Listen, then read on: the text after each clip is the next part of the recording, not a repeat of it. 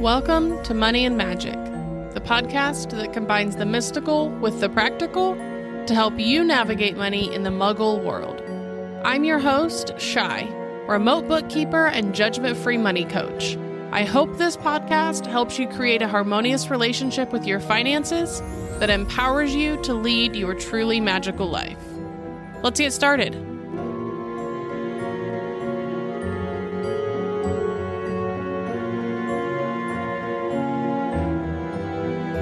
Magical Human. Welcome back to Money and Magic. Today's episode is the second in a three part series about creating an abundance agenda. In this part of your abundance agenda, we will be using the MAGIC acronym to help create your plan. If you haven't listened to part one, I definitely recommend you go back and do that because this is going to build on what we learned in part one of creating your abundance agenda. So let's go ahead and jump right on in. The first thing I want to talk about today is the M in our acronym. And the M stands for magical life. What does your magical life look like? You'll hear me say your magical life all throughout this podcast, in my courses, on my socials.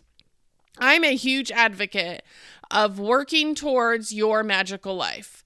So, just a quick insight here. When I say your magical life, I want you to close your eyes and I want you to think how much money are you making? in your magical life.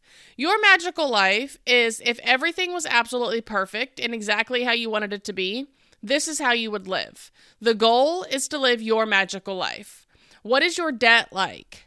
How are you making money? And when you're thinking about this stuff, I want you to think big. Don't think small, inside the box. We're dreaming here. We are talking about maybe you want to travel a lot. One of my really good friends loves to travel. She specifically loves to go to England and tries to make it every single year. Maybe part of her magical life is being able to go to England twice a year or being able to go to England for a month at a time. Everybody's magical life is different. And to me, success is living your magical life. And so I want you to really think about this and try to work through some different thoughts on your magical life.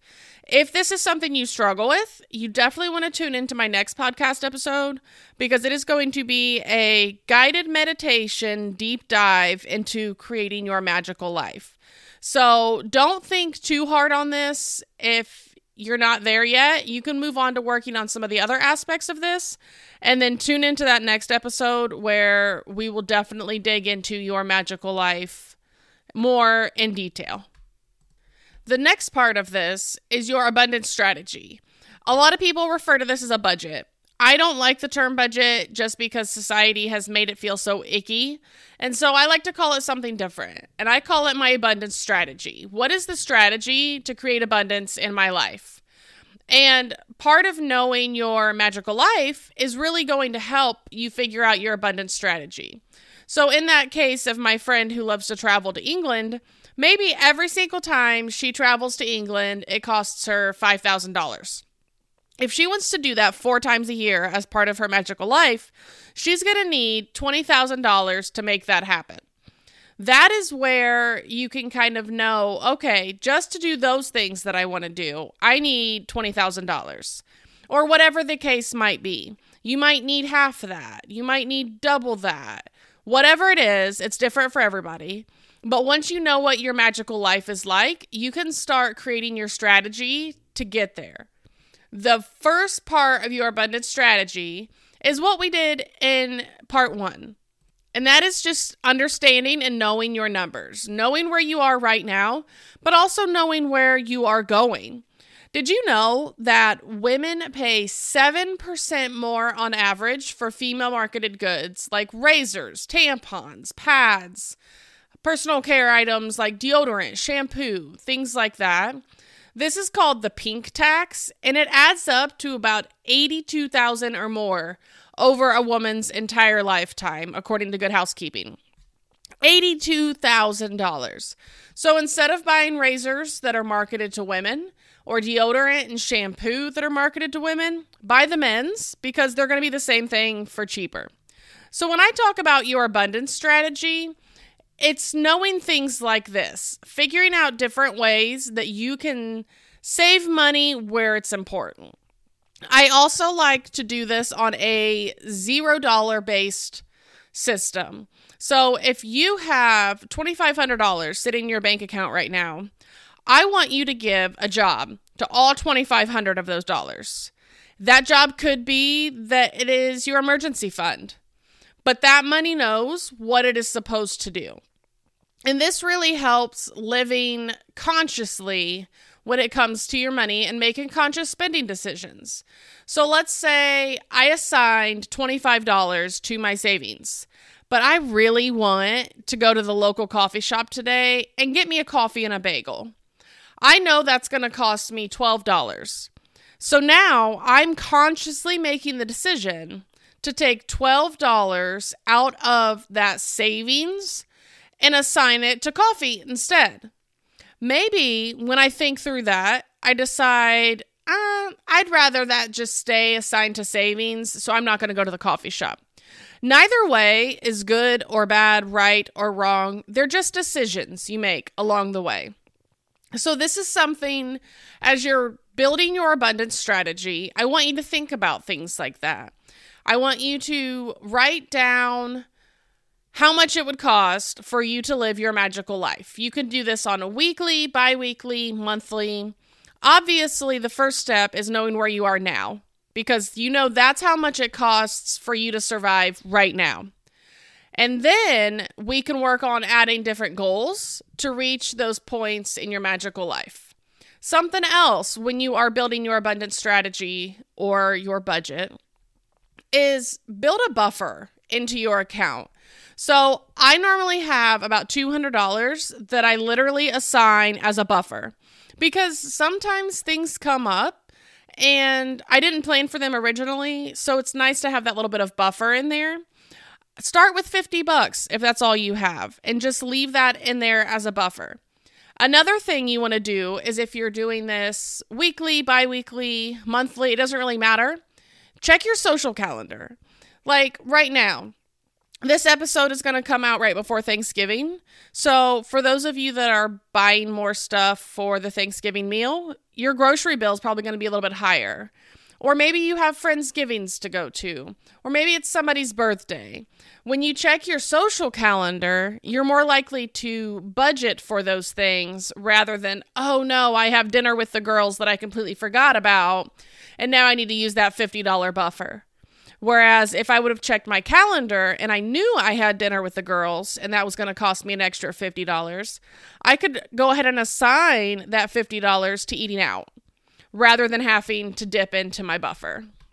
So when you're working through this abundance strategy, think of all of the things that may or may not come up. And if you need even more insight into this, I do have a but how to create a budget course uh, it is only $33 and it kind of walks you through every piece of the budgeting process. And when you're creating this budget or abundance strategy, you can use an app like I prefer YNAB or Monarch Money. You can use a spreadsheet or you can get a plain old notebook and pen, paper, pencil, whatever. Whatever works for you is what I want you to use because if it's not going to work for you, you're not going to stick with it. And this is something that you're going to do regularly, consistently on a set basis. The next letter in our acronym is G, and G stands for grow. And there's two parts to grow. First, it's to grow your money. So we want to take the money that you're saving and we want to grow it. Putting away money for financial goals is the number one thing that makes women feel more confident and in charge of their futures. So, first, I want to make sure any savings account you have is in a high yield savings account. This is going to be for your emergency fund as well as any sinking funds. I personally use Ally, Capital One is really good. There are several out there. Just make sure that you're getting a higher interest rate than you're getting at your traditional bank. The next way to grow your money is to invest in. And if you're not there yet, that's okay. You'll be there soon. And I personally use Fidelity. I deposit $100 a month and I invest that. That is all I do right now. Um, you can go a lot deeper, you can do less, but the biggest thing is to start investing now because that money is going to make money on the money that is sitting in there.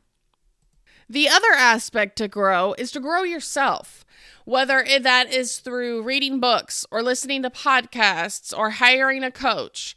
I personally recommend Simple Path to Wealth by J.L. Collins. It's an amazing book for beginner investors, super easy to read. The other book I'm currently recommending is We Should All Be Millionaires by Rachel Rodgers because it is absolutely incredible. She started where most of us started, and she's a woman, specifically a woman of color, who has gone through a lot of struggles and is now a millionaire and believes we should all be millionaires. I love everything about her book, and I highly recommend that you read it. There are obviously podcasts like this one, Money and Magic, and there are a ton of other podcasts out there that are good for financial literacy as well. So find some of those and listen to them. They're definitely going to help you grow your mindset and grow your confidence. The last couple things is to hire a money coach. I do money coaching. There are plenty of other money coaches out there. There are a lot of financial courses, but just make sure you're always trying to grow yourself in some way, no matter what form of media you choose to use. You can also grow your mindset. Try to reframe those negative money thoughts. This is something that you have to work on constantly. It is something that you're going to have to make yourself aware of consistently. But as you start working on that mindset, you will notice things start to change quicker and quicker, and you start to feel a lot less heavy.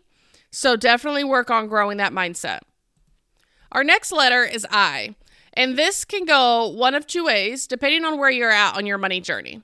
The first I could stand for income. If you're at a point where you are not able to cover your expenses, you are not able to save, you are not able to invest, then you need to focus on growing your income. Whether that is changing jobs, getting another job, doing some side gigs, whatever that is to grow your income, this is where you need to focus on.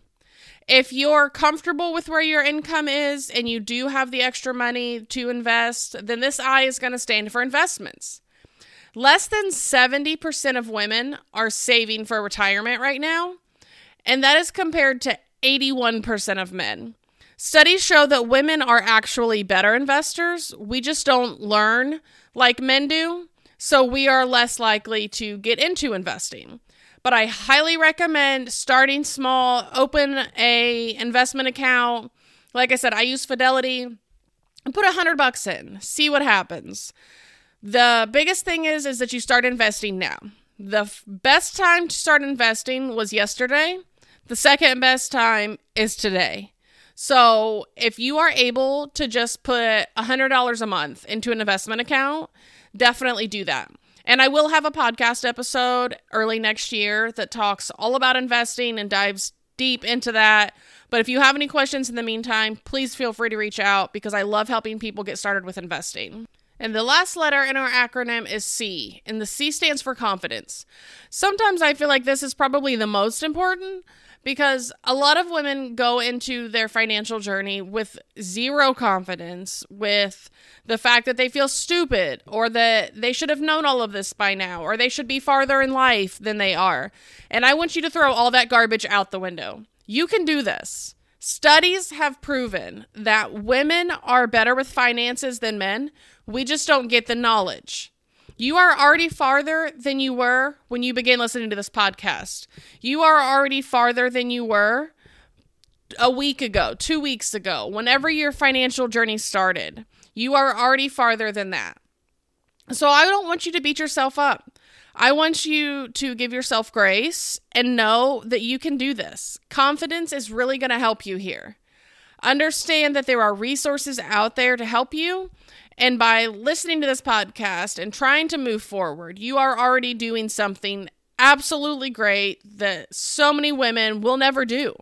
So definitely stand with that confidence when it comes to your money journey because I believe in you and you should believe in you. I know I just threw a ton at you. We talked about what is your magical life, how to build your abundance strategy, how to grow your money and yourself, whether you need to start investing or increasing your income, and making sure you do everything with confidence. Please listen to this episode several times if you need to reach out if you have any questions and know that there are plenty of episodes coming your way that are going to dig into each of these topics a little more deeper to help you fully understand how to build out your abundance agenda. As always, you can head to the show notes to sign up for my newsletter.